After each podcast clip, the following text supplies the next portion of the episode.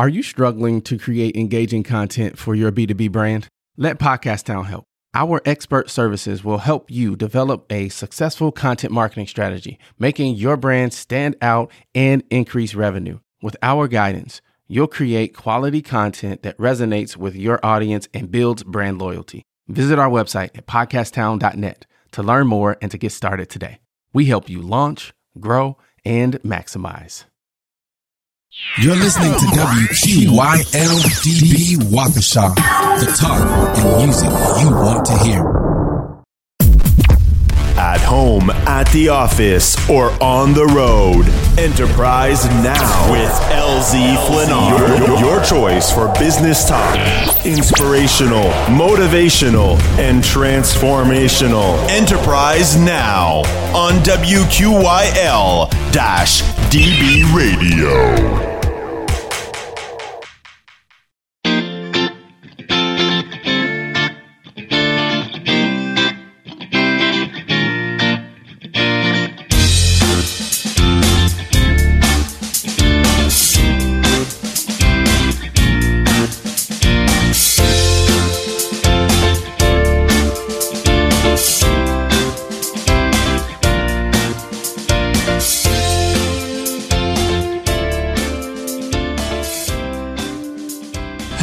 Welcome. This is LZ Flannard. You're listening to Enterprise Now on WQYLDB Radio. Uh, we have a great show for you tonight. We have Jesse Daly from Core Consulting with us tonight, and he's going to share a lot of uh, knowledge and wisdom for for our uh, small business owners and entrepreneurs out there tonight. But before we get to the interview, I want to talk a little bit our, about our Radio Summer Fun Celebration Food Drive. WQYL has partnered with Hunger Task Force to bring to hold a food drive. The food drive is running from June 17th all the way up until August 5th.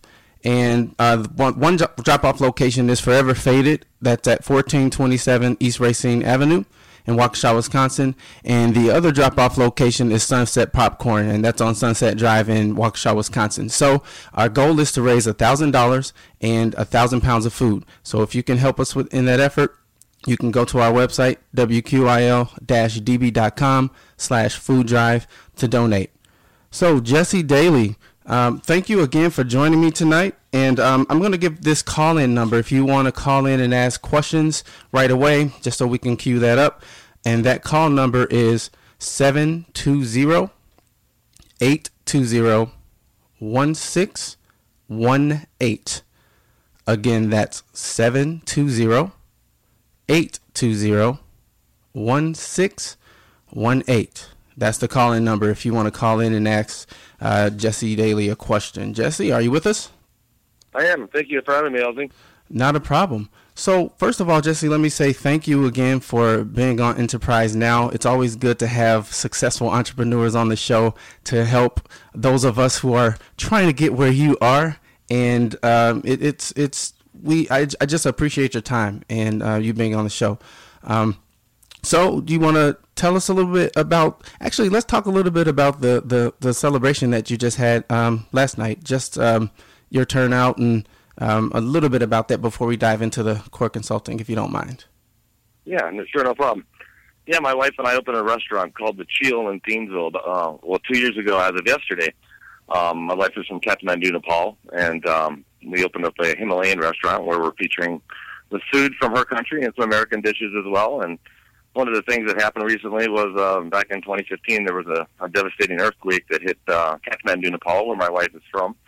And um, there's been a lot of devastation to the schools, the infrastructure, and things like that. So we uh, we created a cause called Hope for Nepal, which is a foundation that my wife started that I've been helping her with, in regards to helping send monies and other supplies over to the victims that have been affected by the earthquake. Um, the infrastructure over there was just devastated by by the earthquake, and it's very difficult for them to to get heavy equipment and, and water and other necessities uh, easily accessible. So, having her parents over there, we're able to send the funds directly to them, and those funds are being directly impacted and helping the uh, the victims of the earthquake.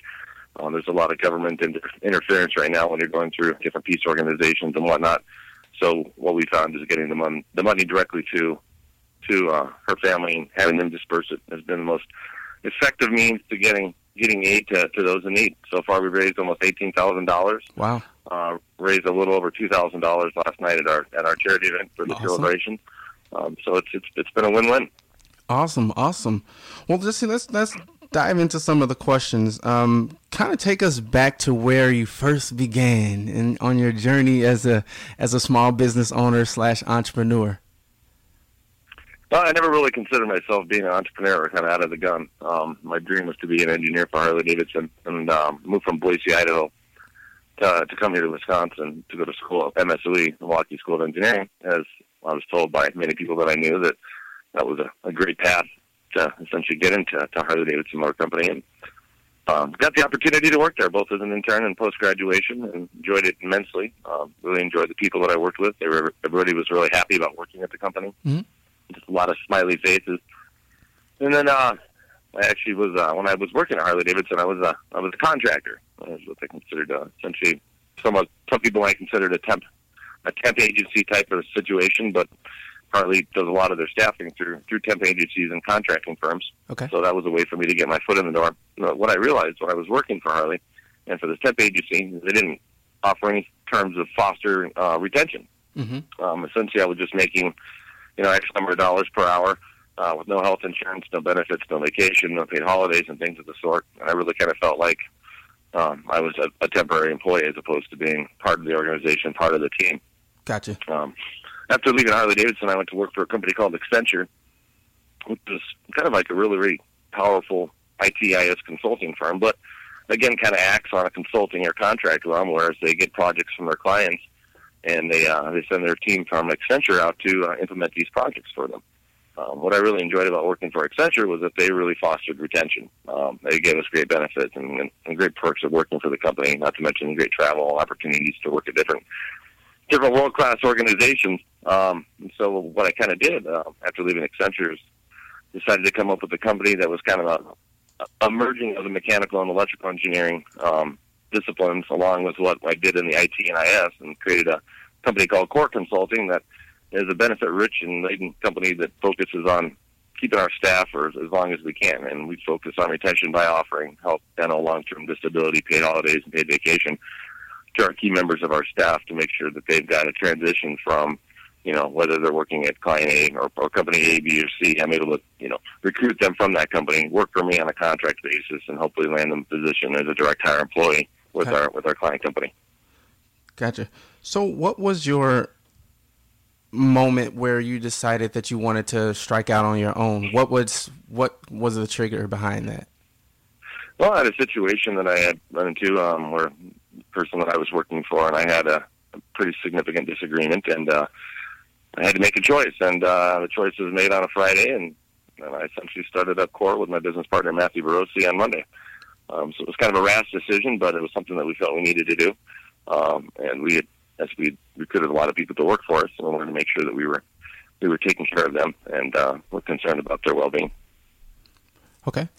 So help us understand what that looked like. You said you you decided on Friday and started on Monday. What what did that entail? Was it you um, just having that meeting and saying, "Okay, we're going to do this," or was there something um, a little bit more formal, formal, or did that come after you guys decided that you were going to launch out and, and do your own thing?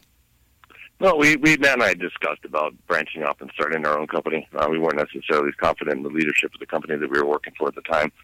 Um, we just didn't feel that his best interest lies within his employees, but more was a, a self-serving type of environment that we were in.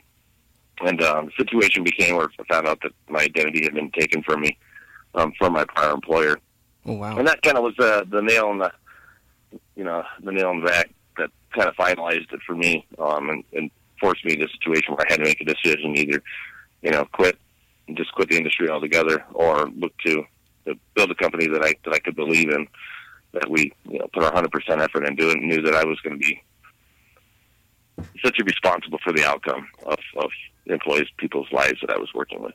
Okay, gotcha.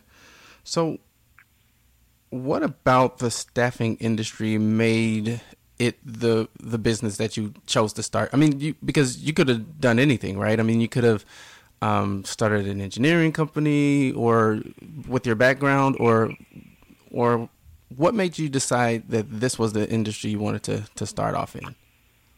Well, throughout my life, I've always kind of been a person that has brought people together. Um, I, maybe I'm a networker, or maybe I'm a you know, collaborist, or, or or whatnot. But I always found I kind of felt my place in life was was bringing people together. And what I really liked about the recruitment aspect was it was being able to take somebody that was in a position of, of not being happy at, at their current job and presenting them with an opportunity with other organizations that I felt had great ethics and, and work environments that, that I could recruit them for and into positions for it. So it was really just kind of a passion for helping people. Um, but, uh, my whole life, I've, I've always been kind of a giver. Um, my wife and I are volunteer at the Thiensville Village Market. Mhm. Um, we do a lot for our community, and it's just it was kind of an extension of who I am. Um, you know, obviously wanted to make money at it, but um, also felt that you know, I could do a great service to to people and to and for myself. So that means by starting a, a world class staffing firm, an engineering services company. Okay. So I think you. So if you had to, to say how many employees uh, Core has, what what what is that number? well, you know, excuse me for a second. It fluctuates because you know the staffing world is cyclical. I'd say about right now we've probably got around 70 employees that work for us on a contract or contingency basis for our clients. Um, that would include you know our internal staff as well. So it's it's a pretty strong team. We mainly consist of mechanical engineers, manufacturing engineers, electrical engineers, electrical technicians, fire planners, IT, IS consulting. Um, something that we just started to get into and have been pretty successful at. Um, we do a little bit in the hospitality and rent- restaurant industry. Um, but it's mainly a technical engineering and, and, and technical focused staffing company. I myself am an engineer, so I found that I was be- I'm better to qualify people from an engineering background, having had the background myself. Gotcha. Um. So help us, I guess, help us dig a little bit into the staffing business. How does the staffing business work? I guess educate us on um, some of the nuances and and just give us a little input on on how the staffing uh, industry works. Well, you know, companies, especially in the times that we're in right now, have a fluctuating product development life cycle, and it's not a, not necessarily cons, cons, consistent with their sales cycle. Companies like, for example, Harley Davidson does a lot of work at the up front of the year to get all of their motorcycles ready for their launch that they have in the fall.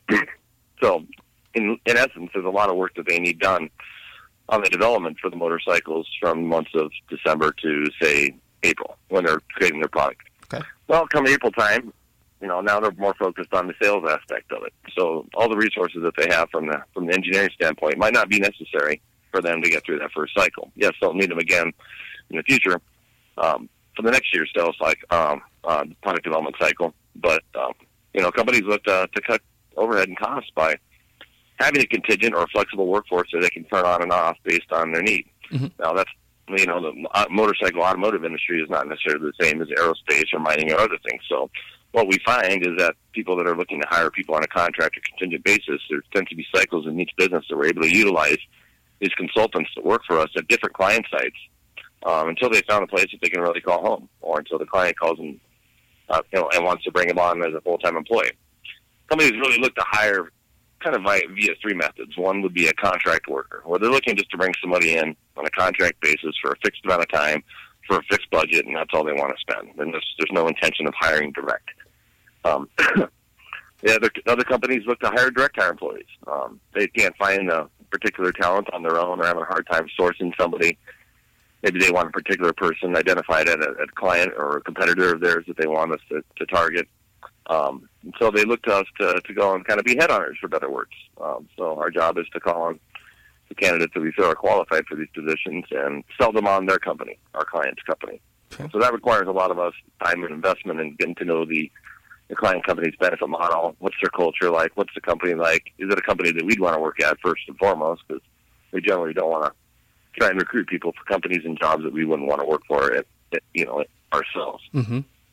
And then the, the the third model is the contract to hire, where companies are looking to hire people, um, but kind of want to test the waters out with the person before making that commitment. Um, there's a lot of different personality types that can and cannot work within an organization, and based on the structure that's in place currently with that particular company, it's really important to make sure that you've got the right fit. What I find is a lot of people would rather work with somebody that they like than they don't like, even if that person that they don't like is exceptionally skilled. Mhm. Um, they tend to be more willing and and you know apt to to help out somebody that that they like working with. And so, what I found is this culture and personality fit really plays a big part in the hiring process for for companies these days, as opposed to necessarily skill. Gotcha. So let's dig into that a little bit more. Help us to understand the culture aspect of it. And uh, we were talking a little bit offline about a particular company and, you know, and its culture.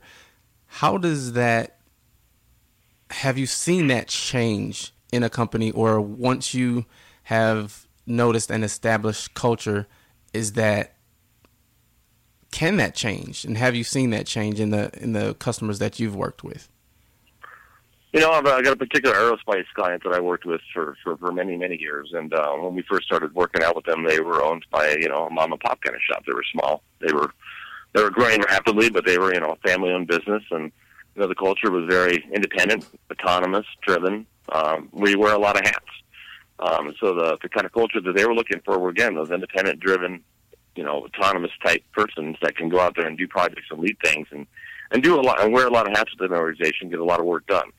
Um, now, what's happened is, is, as you know, in the last couple of years, this company was bought by a big corporate monolith, and the corporate company has a different culture, and their culture is more or less, okay, you're assigned a specific task or a job within an organization, and you're expected to be the expert of that particular job because when they need you to you, you to get work done, that, that that's that's the focus that they want you to be. They've created that job for you, so you're not going to get as much flexibility in maybe a larger type corporate organization than you might in a in a smaller mom and pop shop so that transition has is has changed the whole dynamic of the company. You know, a lot of the people that were maybe more entrepreneurial in spirit has, have probably left, and the people that are more corporate driven, mentality focused, or have stayed with the company, and, and they're beginning to re- restaff and restructure their company um, within within within their organizations to better reflect how they want to see their corporate culture grow.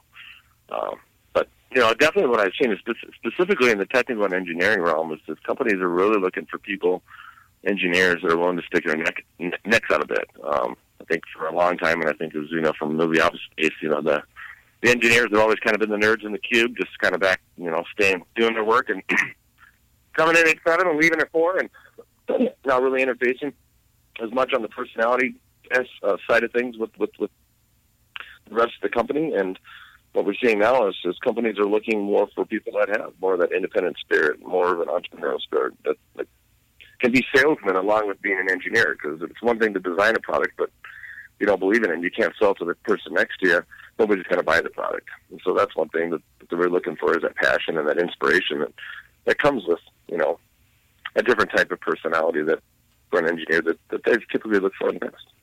Gotcha. I think that's a really good point um, when you talk about internal stakeholders and internal customers, right? Because you you have products and services that you sell to outside customers and stakeholders, but there are also projects and assignments that you have to sell to internal uh, customers and stakeholders, right? Because if you have a if you're a team leader, or even if you don't have that title positionally, there's always going to be um, I'll, I'll call it an opportunity and a challenge to get people on board with what you're what you're doing and to to get them to to help you out, right?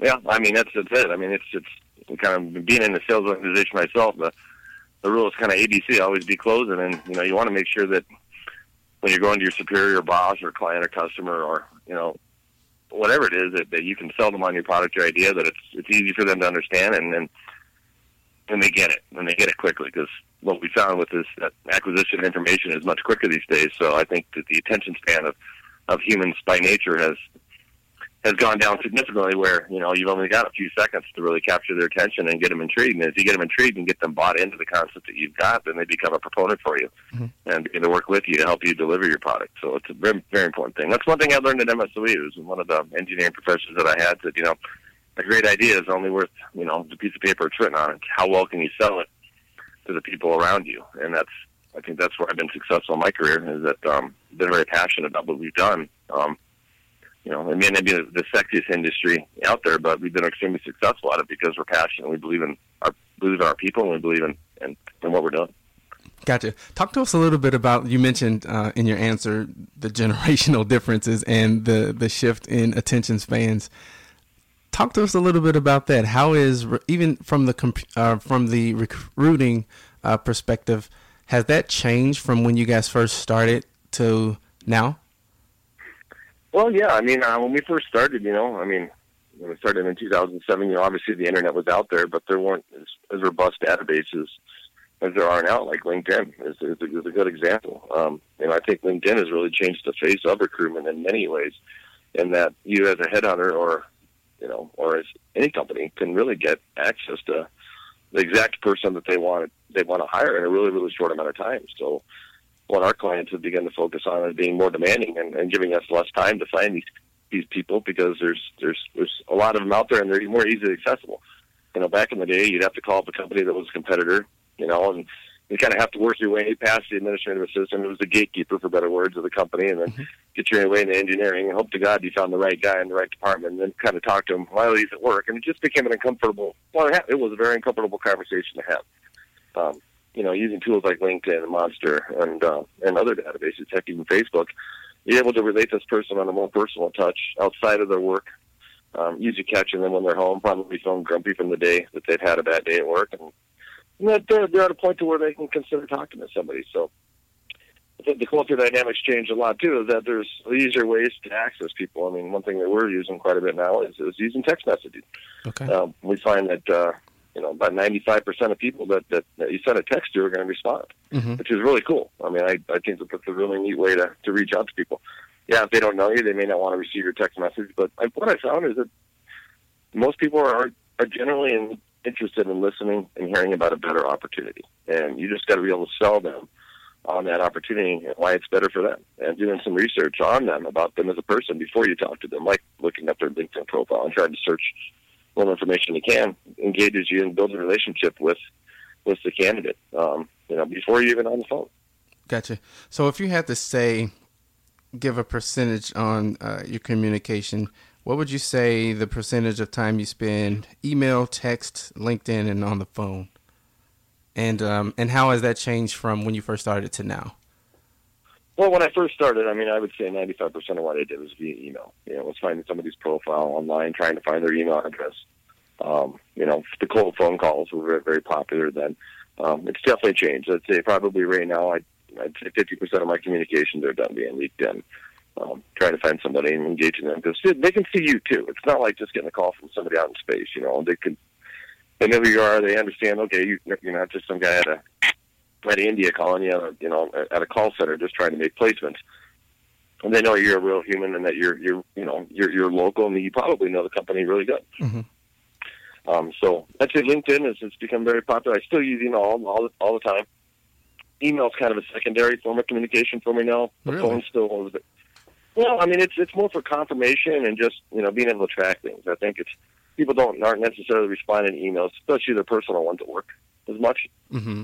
Um, but they are responding to text messages. They are responding to phone calls. They are responding to LinkedIn messages because a lot of companies don't have blocks on LinkedIn, which to me is baffles me because as an employer, I'd want to be, you know, I'd want to, I'd want to protect my employees as much as I can. But what we found is, a, you know, a lot of companies don't. They let them. You know, I mean, you get, if you let them go, set them free. If they come back, it was kind of meant to be. I mean, that's mm-hmm. I guess the mentality companies are taking. If you're not happy here, then you know go find a job somewhere else. I mean, I think definitely the the culture of you know corporate America has, has changed. You know, employees are becoming expendable. You know, you keep them when you need them, and you get rid of them when you don't. And unfortunately, that's just kind of a sign of the times. And so, making sure that your your skills are marketable and that you're adept in what you do, and that you've got the latest technologies at your back at your disposal, and and just making sure you're the most effective, you know, candidate that you can be at any point in time because you never know when mm-hmm. oil prices are going to go down. Right. You know, and then it affects the entire industry, and you know, you go from you know, thousands of people being laid off in a matter of a few months. Mm-hmm. You know, nobody really has control over it. It's not anybody's fault. It's just a matter of of making sure that you're protecting yourself because the only only person that's going to watch out for you for you is, is, is number one. And at the end of the day, you just need to take care of yourself and you know, obviously your family. Um, but um, you know, as far as protecting your your professional career, I mean, it's really unless you're like me and go out and start a business, um, you know, you got to watch out. Gotcha. So, talk to us a little bit about customer service, especially as it relates to your business and uh, what you've what you do. Well, I mean, there's a lot of companies that do what I do. Um, there's several hundred, if maybe not even a thousand, in the state of Wisconsin that call themselves a recruiting company, headhunting, and really anybody can do it out of their house if they wanted to. Mm-hmm. Um, but it's building those relationships and having the networks of people in the industry that you can really effectively sell somebody across the you know the desk for me about why they should use your agency as opposed to somebody else's. You know, there's people that have you know they'll come in with cheaper rates than you are. That'll you know they'll they'll, they'll play the play the price game all the time. And you know one thing I found is good things aren't cheap and cheap things aren't good. Hmm. Um, and so finding a professional that, that really knows the industry and knows the culture company and can invest the time that they're going to find the right candidate for you um, really is a relationship between you and the HR manager or the human resources manager or the director of engineering or whoever you happen to be working with in that. I think you need to be able to, you know, really show passion in what you do. I mean, if you get excited, then your client's going to get excited. And your HR manager receives a resume from you, and you can call her up and say, "Hey, you know, this is a great candidate. Here's why I think why," and they can take it to that manager that's been dying for that engineer for eight weeks because they've waited not to use a firm, and then realize now we got to do it because we're falling behind on projects and deliverables, and we're losing money by not hiring somebody. Mm-hmm. And it gets, you know, it becomes a win-win both for you and the human resource personnel, and then it helps them get the, you know, get the right candidate in front of the manager so they can put one to rest, maybe for better words. Gotcha. So you just you just threw out a really good quote there. Is that is that from Jesse Daly or can I can I reuse that? You said uh, good things aren't cheap and cheap things aren't good. Yeah, I, I don't know if I quoted it, but I know I I believe it was my dad that told it to me. I'm sure he probably had from some trouble quotes out there, but but yeah, I, I do use it a lot. So. Gotcha, gotcha. So Jesse, we're how not the we're not the yeah, because we're not the cheapest firm to use. gotcha? But I think when it comes to the end of the day, the best you're getting a much better value using our company as opposed to the other firms that are out there. Mm-hmm. Cool. So how do you advertise your business? You know, um, we've tried some. You know, we haven't done a lot of traditional advertising. We tried some radio commercials that were semi-effective. You know, we've done some some Facebook posts, but really the best advertisement that we get is word of mouth, um, both from finding the candidate's perspective and from the client's perspective. What we find is people, birds of a feather flock together. So even resource personnel, they tend to hang out. They go to bars with each other. They go to happy hour. They have dinner and you know they talk about companies that they're using that are that are good at doing placements and, and staffing for them, and you know they're happy to refer you know companies like ours to their colleagues, and then I get calls from colleagues, and then the same goes for the candidate. And the candidate, you know, they come to our company and they start with us on a contract, or they they work for our company and they found that the employment experience was better with us than they'd ever used anywhere else as far as you know a staffing firm, and so that really breeds a sense of trust between you and the candidate. You become an agent both for the company and the candidate Mm-hmm. And that you know it it really kind of helps you sell the deal.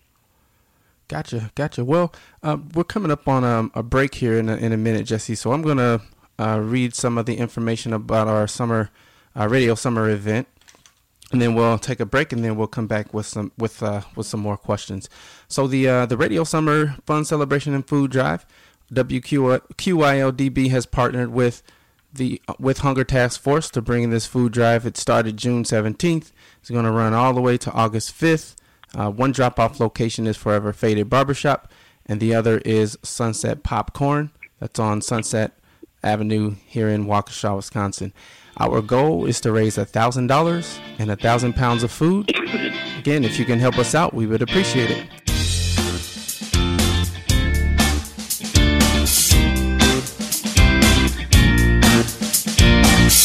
You're listening to WQYLDB Waukesha, the talk and music you want to hear.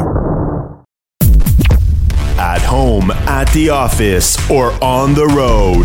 Enterprise Now with LZ Flinnar. Your, your choice for business talk. Inspirational, motivational, and transformational. Enterprise Now on WQYL DB Radio. And old Cherokee is teaching his grandson about life. A battle is going on inside all of us, he said to the boy.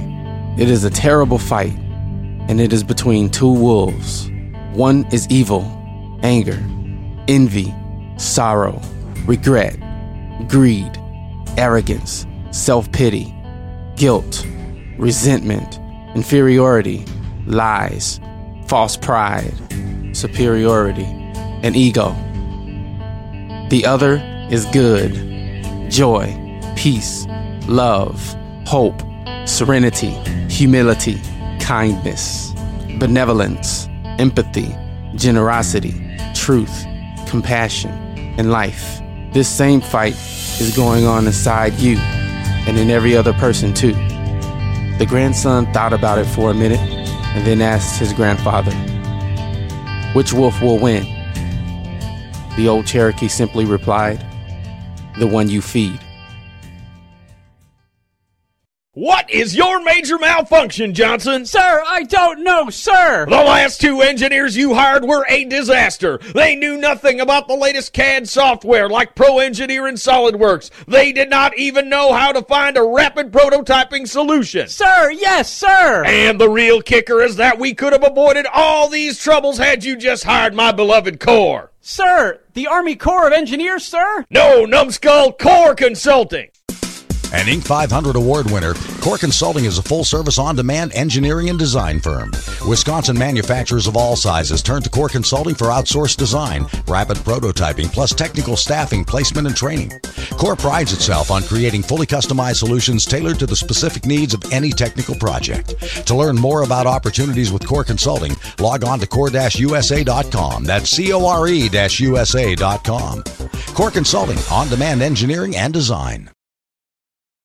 And we're back. I'm your host, LZ Flenard. This is Enterprise Now on WQYLDB Radio. And we're talking with Core Consulting um, guru Jesse Daly. And uh, we were talking advertising before we um, went on break, Jesse. So I wanted to dig in a little bit more on that and, and kind of ask you how do you track if um, if a campaign is successful or not? Well, you know, only that's a tough one. Metrics are always the hardest thing to come by, especially from a marketing standpoint. I think it, a lot of companies don't really value marketing and, and all its its, its efficacy. I guess um, it, it's hard to to metricize that. You know, generally, I mean, it's it's engaging with the candidate or the client. They go, "Hey, I heard an ad on the radio about you guys this morning," or or "Hey, I saw a cool post on Facebook." You know, Mhm. um, but you know, the real the best gauge of of of our advertising and, and what we do well, again, I think that not word of mouth. I mean, that's the best success that we've had is through our client and partnership networks. Gotcha. Gotcha. So, um, obviously, being a radio station and all, we want people to advertise with us because we believe that radio advertising works. And um, you guys heard the the ad that um, that we just ran on uh, Core Consulting.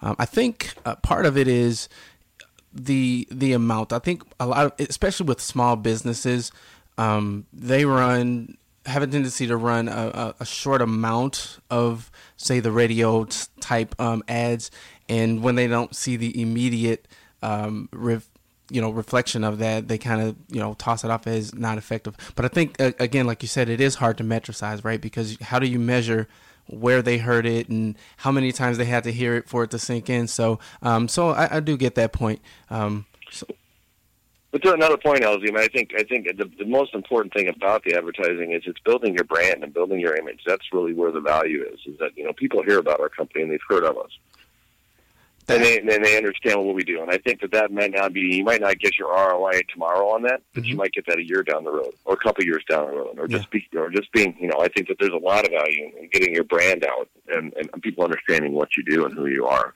Yes, that's a, a really really good point. Um, to the to that point, McDonald's they advertise all the time, one of the biggest you know burger chains in the world, and yet you see them everywhere. And I think that to your point, that's the reason why is because when you think burgers, you think McDonald's, and you want when people think core.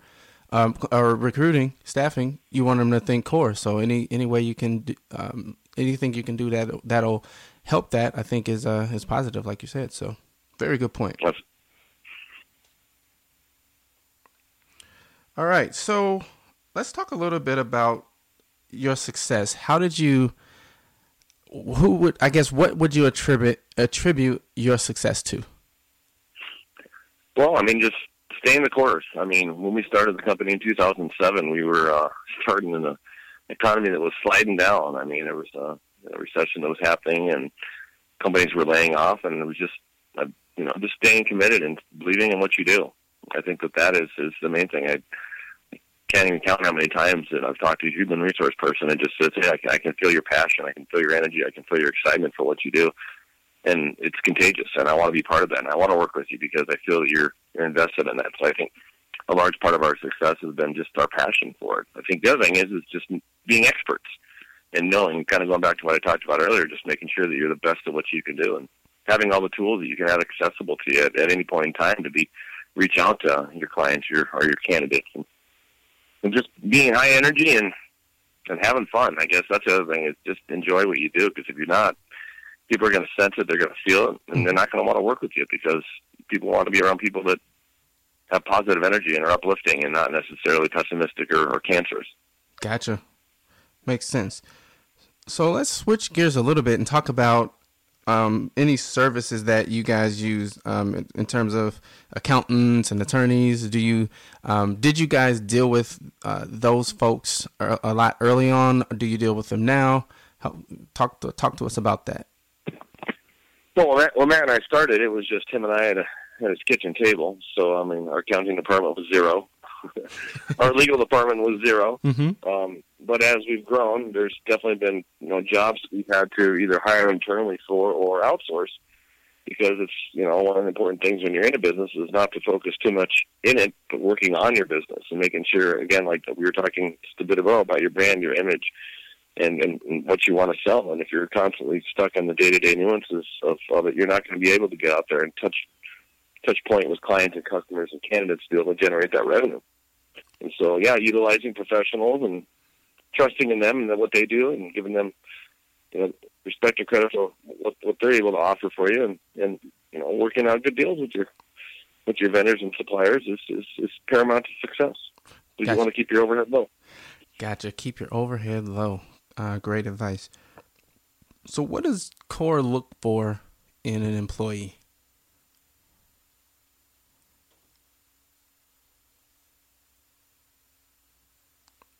I'm sorry, LZ, you cut out there. What was that again? Um, what does CORE look for in an employee? Well, there's a lot of things we look for in an employee. Um, you know, first and foremost is somebody that's happy. Um, one of the things that we use is called a culture index survey, mm-hmm. and it kind of helps us gauge their personality and who they are as a person. It's a great tool for us in the recruiting aspect. So when we're looking for people, we want people that have that independent, driven, autonomous, but can work with groups, friendly type person to work with. We're also looking for people that maybe aren't necessarily happier in their job right now, but want to take a change and make a change. Um, a lot of people that work for us are, you know, it's their second or third job that they've had out of college. Mm-hmm. And so they've either taken one or two positions that haven't been, been really what they wanted to do. And so a company like Core can afford them a lot of flexibility to work with a bunch of different clients that we have, gauge different industries, and really find out where their where their skills lie within. And it gives them the opportunity to, to graduate from us and, and go be happy at a company that, that they're working for and being able to try different companies out without it being viewed as job humping or job jumping on their resume. Because you know, when you as an employer, when you're looking at somebody's resume, and you see three jobs in the last year and a half. Mm-hmm. Well, it's a bit alarming. Gotcha. But if you're working for us as a consultant and you've worked at three clients for one company, i.e., Core Consulting, it's perceived a lot differently. So it gives them you know the opportunity to, to try a bunch of different things out before they before they make that full time commitment to an organization. Gotcha. So what in as you as you guys have grown, you, you mentioned you you started at your kitchen table. Uh, obviously, you're not at your kitchen table uh, anymore. So, what um, what made you guys choose the location you're at now? Well, the location was kind of indifferent to us. I lived in West Bend at the time. My business partner Matt lived in Whitefish Bay, and we wanted to find a place that was in between both of our homes so we could mitigate the commute. And Mequon area seemed to be the per- perfect proximity from both of our homes uh, at the time. I've since moved to Thiensville. But um, the one real thing that was important for us, especially when you're looking to work with big companies, is they want a brick and mortar. They want to see that you've got more than just working at your kitchen table. They want to know that, that they can count on you, that you're going to be there, that you've got an address that they can visit, they can have meetings, and it just gives you that, that, that level of professionalism. Like I said, there's a lot of people that do what we do, and there's a lot of people that do it out of their home but there's no assurance or guarantee that they're going to be there next year or next week or next mm-hmm. month. And so by putting that investment into your company and into the brick and mortar really shines through with our with our with our clients that hey that these guys are in it for the long haul and they're committed to it and And here's why: because they've invested a significant amount of money into making sure that they've got a facility to operate from. Gotcha. That makes a lot of sense. So, Jesse, we're coming up on our second break here. So, I'm going to, um, again, give some more information on our radio summer event, and then we'll take a, a, a quick break, and then we'll be back. Uh, but the radio summer event is happening August 5th. It's uh, at Fox River Park. It's on August 5th from 5.30 to 8.30 p.m. We're going to have food, fun, and music. So come on out. We'll be back right after this.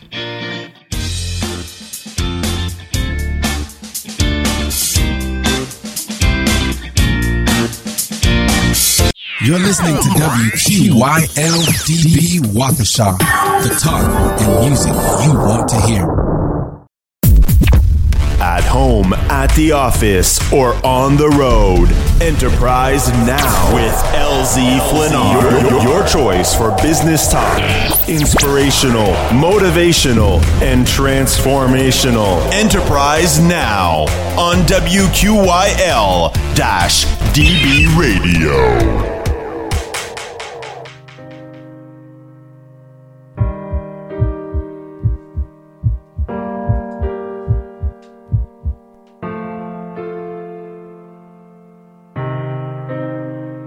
Sometimes you can try so hard at something. Sometimes you can be so so prepared and still fail. When you say, when you are where you are right now and you say, I can't take this, I can't handle this, I don't want anymore, this is driving me crazy, you are saying, I don't want to go any higher. Most of you won't be successful because when you're studying and you get tired, you quit. And I'm here to tell you today, if you got somebody came to my office the other day crying. I said, look, don't cry to give up, cry to keep going. Don't cry to quit. You already in pain, you already hurt. Get a reward from it. Don't go to sleep until you succeed. Listen to me. I'm here to tell you today that you can come here, you can jump up, you can do flips, you can be excited when we give away money. But listen to me, you'll never be successful until I don't have to give you a dime to do what you do.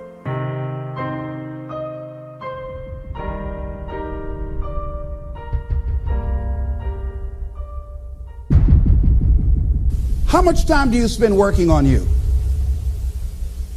How much time do you spend every day working on your dream? In the last 90 days, how many books have you read? In the last year, what new skill or knowledge have you acquired? What kind of investment have you made in you? Keep your agreements. Keep your agreements that you make and establish a network of people who will also do that. You got to have an insatiable appetite for success, all right, for knowledge. You got to want it as bad as you want to breathe. You got to believe. Believe in what? Believe in yourself, believe in your dreams. Are you hearing what I'm saying? Listen to me. I challenge you. Why do I challenge? Because I know you can't. I know, listen to me. Some of you, you're not even in the game. Can you do me a favor? Get in the game. You could be great if you just showed up. Get in the game. You want to be great. You want to do great things. You want to have greatness. You want to be great.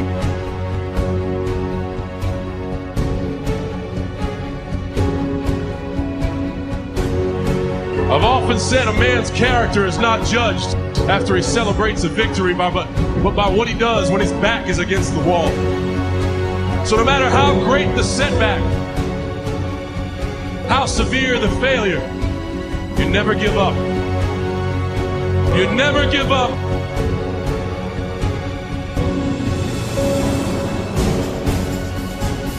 It's possible for you to live your dream. It's necessary that you associate with winners, that you work your system, that you are relentless, that you never give up. It's you. You've got to take personal responsibility. You've got to make it your personal business to make it happen.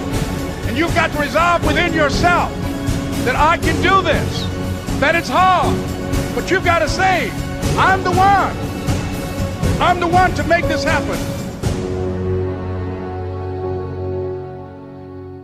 You're listening to WQYLDB Waukesha, the talk and music you want to hear. At home, at the office, or on the road.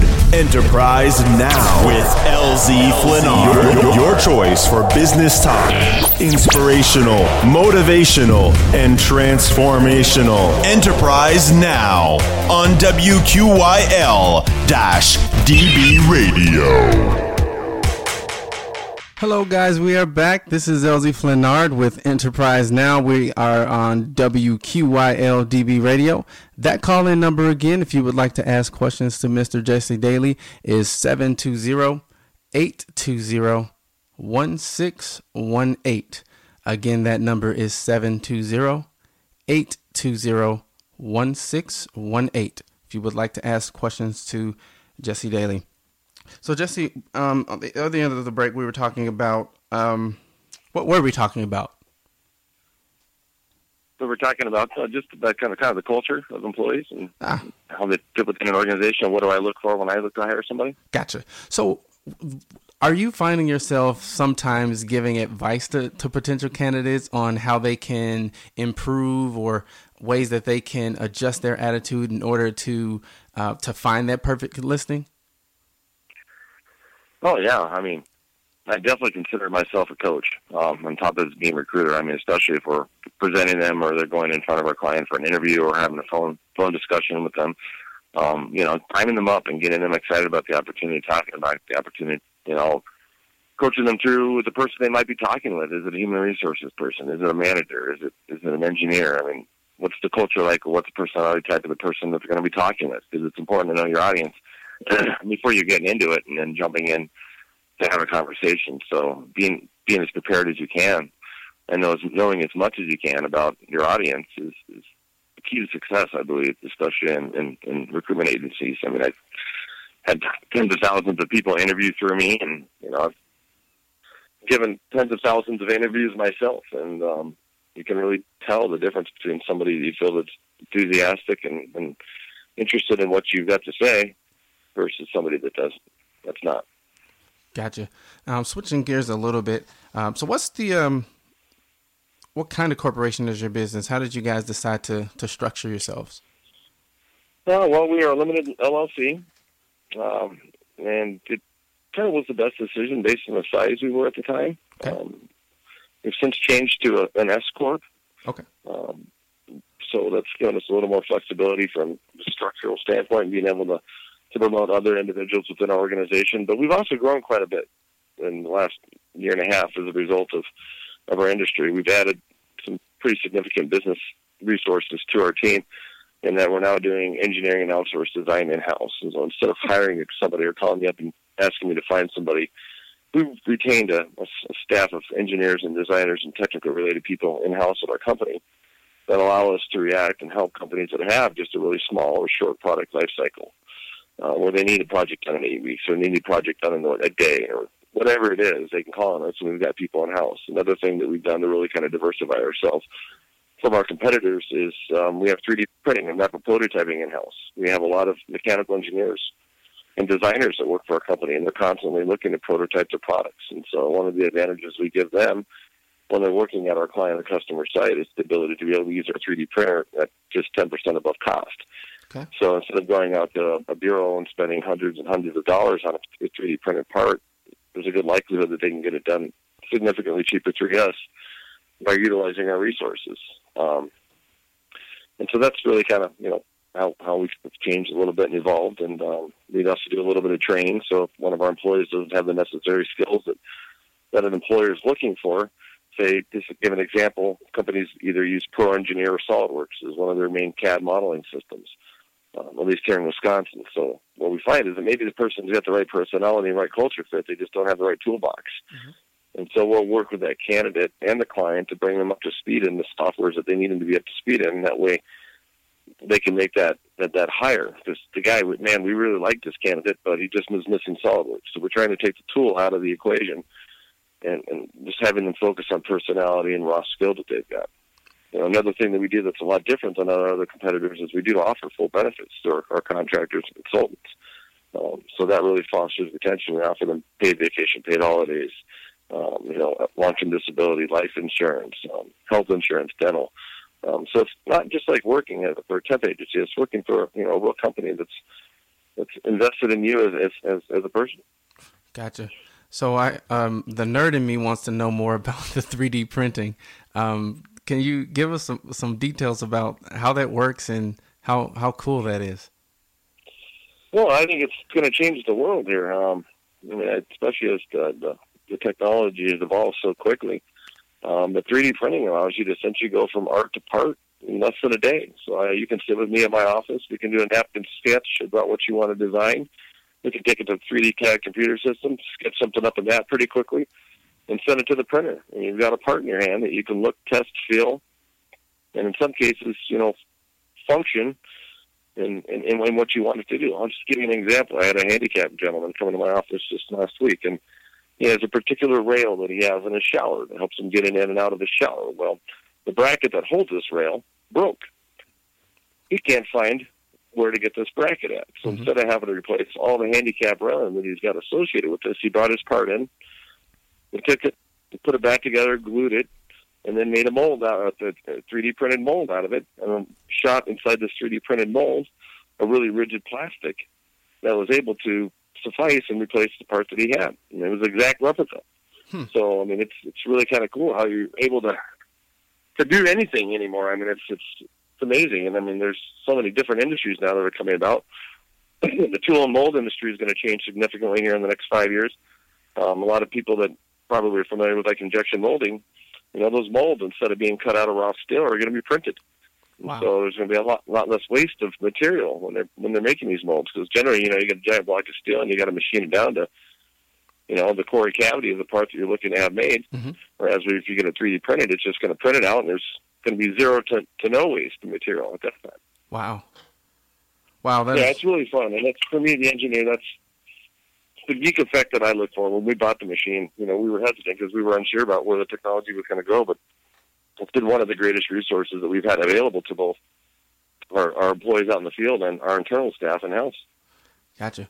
Talk to us a little bit about how important it is to be to be able to have foresight and and and, and make decisions and pivoting and pre- and preparing to to move your your company to the next level.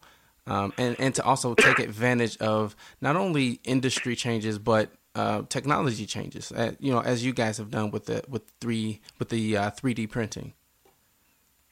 Well, you know, you, you mentioned the work foresight, and generally, when I look at foresight, it's it's more or less it's it's being willing to take risk. Um, to get yourself into a comfort bubble where you think everything's okay and you don't change what you do and you don't evolve, um, you're going to find yourself behind the pack quickly. Hmm. Um, and so it's important to have the tools that are necessary for you and people around you to be successful, accessible to them, or they're going to become disengaged and they're not going to be happy. So when we looked at Core, we wanted it to be innovative, and that's what we are. We're an innovation company. We're not only innovative with our staffing, but we're innovative with our product development. We're innovative with our 3D printing. We're innovative with our training. We're innovative with what we offer our employees and constantly evolving that and making sure that we're we're changing with the times and, and not falling into the comfort zone and, and into a rut is key and paramount in success for our business in this industry because there's there's new ones starting up every day. They're a little bit different, or offer a little bit different benefit or a little bit different service. But the key is to always be the leader, and you're never, you know, everybody will follow you then. But uh, if you're constantly following, you'll never catch up. One of the one of the quotes we kind of use in the industry is um, the only time I get ahead of my competition is when they're sleeping. Mm-hmm. So, you know, we work our butts off. That's one thing that, you know, we do. We're passionate. I mean, we're there 60, 70 hours a week. We put in a ton of time in catching these candidates and making sure that we're working harder than our competitors because that's the only way that you're really going to ever get ahead and, and, and, and realize the dream. Gotcha. So talk to us a little bit. So last week, my last week's guest, we talked a little bit about focus and understanding what your uh, core competency was, what made your your specific company, you know, different than the the rest of the the the pack. But there's a balance with that, right? There's a there's a, a focusing, and again, as you mentioned, um, foresight and pivoting. What's tell, talk to us a little bit about that balance. Well, you know, it's expensive to run this this type of an industry, especially with the benefits we offer. So the margins aren't quite as high for us as they might be for other agencies. So they're there's a you know a bigger investment into the employee. But what we found is that our retention is much higher. We don't have people that jump ship to go from our company to the next company because they're provided with those those great benefits in interim of either going direct or you know staying on with core consulting for as long as they want. We had one person that's kind of funny that, that uh, the day we opened up the business, we had an employee that worked for us at a at a mining client, and uh, he's been with us since day one. He's never left us. He's been an employee of mine. He's worked at three different companies and is exceptional performer and just has decided to stay working for Core because we've treated him well and he's a happy guy. You know, and that I think it's it's treating people like humans and not interchangeable parts. And I, you know, that was one of the frustrations I had when I was at Harley Davidson as a contractor. Is I just felt like a number. I didn't really have anybody that I, you know, could talk to. I was just sent a paycheck, and my paycheck had employee number X Y Z, and I was Jesse Daly, and that was about as much they knew of me. And you know, they sent me a paycheck once, you know, every two weeks. So, Gotcha. so we really try and engage our employees in that personal relationship too. You know, they they can call me directly, they can text me, they can email me they can ask me questions about home life balance. You know, they got take kids up. Hey, how do I tell this employer that I'm going to take my sons to the swim meet every day at 4:30? Is that going to be cool? You know, mm-hmm. so it's being a coach. It's kind of like. Um, my dad's a life insurance salesman. I consider myself kind of a job insurance salesman. You know, and it's just kind of being an intermediary and a coach to kind of help them with ways to communicate. Because most of my guys are engineers, and as much as though I'd like them all to be extroverts, they're not. So um, you know, giving them advice on on, on how to. I just call it advice because I never want to tell people what to do because mm-hmm. I want them to be responsible for their own decisions that they make. Gotcha. So Jesse, we are coming up on four minutes left here. Uh, so, do you have any advice for potential entrepreneurs or people who are already in business and are kind of looking to uh, to maybe grow or um, get to the next level? Uh, what what would you tell them? Well, I think one of the important things as an employer is listening to your staff. You know, one thing I found and what I've learned is I'm not the smartest, I'm not the brightest, I'm not the most talented in an organization. But what I have found is I've been able to find the people that are like that. And so trusting in them and giving them the ability and the avenues to be flexible and, and listen to them um, is, is, has been a key success because, you know, I find that, you know, employees that, that are doing the work tend to know it a lot better than people that are above just kind of looking down, you know, expecting things that are unrealistic without actually having done the work. And so I, I'm constantly integrating myself with our staff and our team to make sure that I understand what they're going through and what they're doing and making them feel like that, you know, that we can communicate on many different levels. I mean, it's, well, another quote that my dad said, you know, I mean, uh, and how did it go exactly? It's, um, you know, I always want to be like you're only as strong as your weakest link, and as a leader, you want to be the, pretty much the weakest link. You want your people around you to be your superstars, you know, because they're the ones that are doing the work. They're the ones that, that you rely on. And if I have to be in, in ingrained in every single thing of every detail of every day, I'm never going to get ahead. I'm never going to be able to grow the business. I'm only going to be able to grow, you know, smaller scale, scale because I'm too focused on the day to day. Gotcha, gotcha. All right, well, Jesse Daly, we I appreciate you being with us tonight on Enterprise Now, and um, hopefully, if you're listening, you got a lot out of that. We talked about a lot from um, metrics. We we talked about advertising. We talked about um, pivoting. We talked about marketing. We talked about treating your your people um, with with dignity, respect. We talked a little bit about humility, um, being the the weakest link, and being a coach. So there was a lot packed into that that hour that uh, that if you're you're you're listening and you're an entrepreneur, um, you'll have to listen to it again to unpack all of, uh, all of that. So uh, thanks again, Jesse, for being with us, and um, we appreciate it. And hopefully we could uh, we can have you back on um, in a little while to check on you uh, to make sure everything is going well with your business. And um, as Enterprise Now uh, continues in our endeavors to make this um, this inspiring and motivational for for entrepreneurs all around uh, this nation. Uh, so we are uh, about to to get out of here for this week, guys, and uh, just want to tell you again about our Radio Summer Fun Celebration and Food Drive. That's going to be on August fifth. And we have two drop off locations. One drop off location is Forever Faded Barbershop. It's in Waukesha, Wisconsin. And the other drop off location is Sunset Popcorn and that's on Sunset Drive here in uh, Waukesha. So come on out. The uh, food drive started June 17th, and our goal is to raise $1,000 and 1,000 pounds of food. Again, our goal is to raise a thousand dollars and a, a thousand pounds of food. So you can go directly to Hunger Task Force website, or you can go to our website www.wqyl-db.com slash food drive and donate there. Thank you again for listening, and we'll talk to you next week.